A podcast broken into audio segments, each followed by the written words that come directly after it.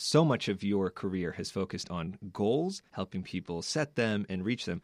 Why are goals so important? Well, I think it was Zig Ziglar that said, "If you aim for nothing, you'll hit it every time." And so it's so true. If you have no dest- no goals in mind, it's really easy to go out and spend money and then end up broke. Now, for me, we have goals in place. We wanted Tracy to be able to stay at home, living off forty-two grand a year. We had a huge mortgage, had car payments, had all these things. It would not be possible. So we had that goal in place, and it made it easier to say no. I'm like anyone. Someone pulls up next to me in a brand new Beamer. Of course I want it. But then I ask myself, is it worth the sacrifice I'm going to have to make? Right. And so the Beamer, you maybe don't care about that. You have other goals you mm-hmm. care more about. When you're working with people, with your students or other people in these financial literacy programs, when they tell you some of these goals that they have, do you ever look at them and say, that's a terrible goal? This is a goal you shouldn't have?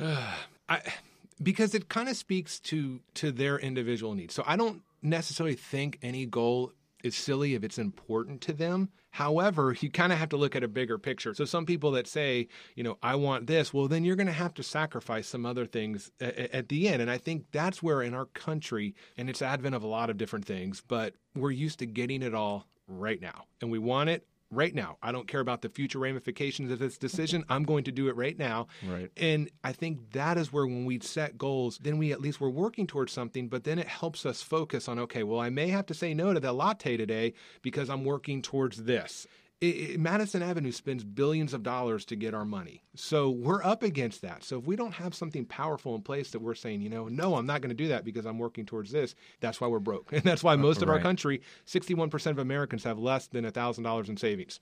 Oh, yeah. So, and part of what you said, I think, is important that it, it's maybe not saying, hey, that goal is dumb, but don't you have other goals in the future. And if you look at this short term goal, you might be sacrificing that long term goal. Right. So just telling people focus on the future, yes. that that can help them reprioritize.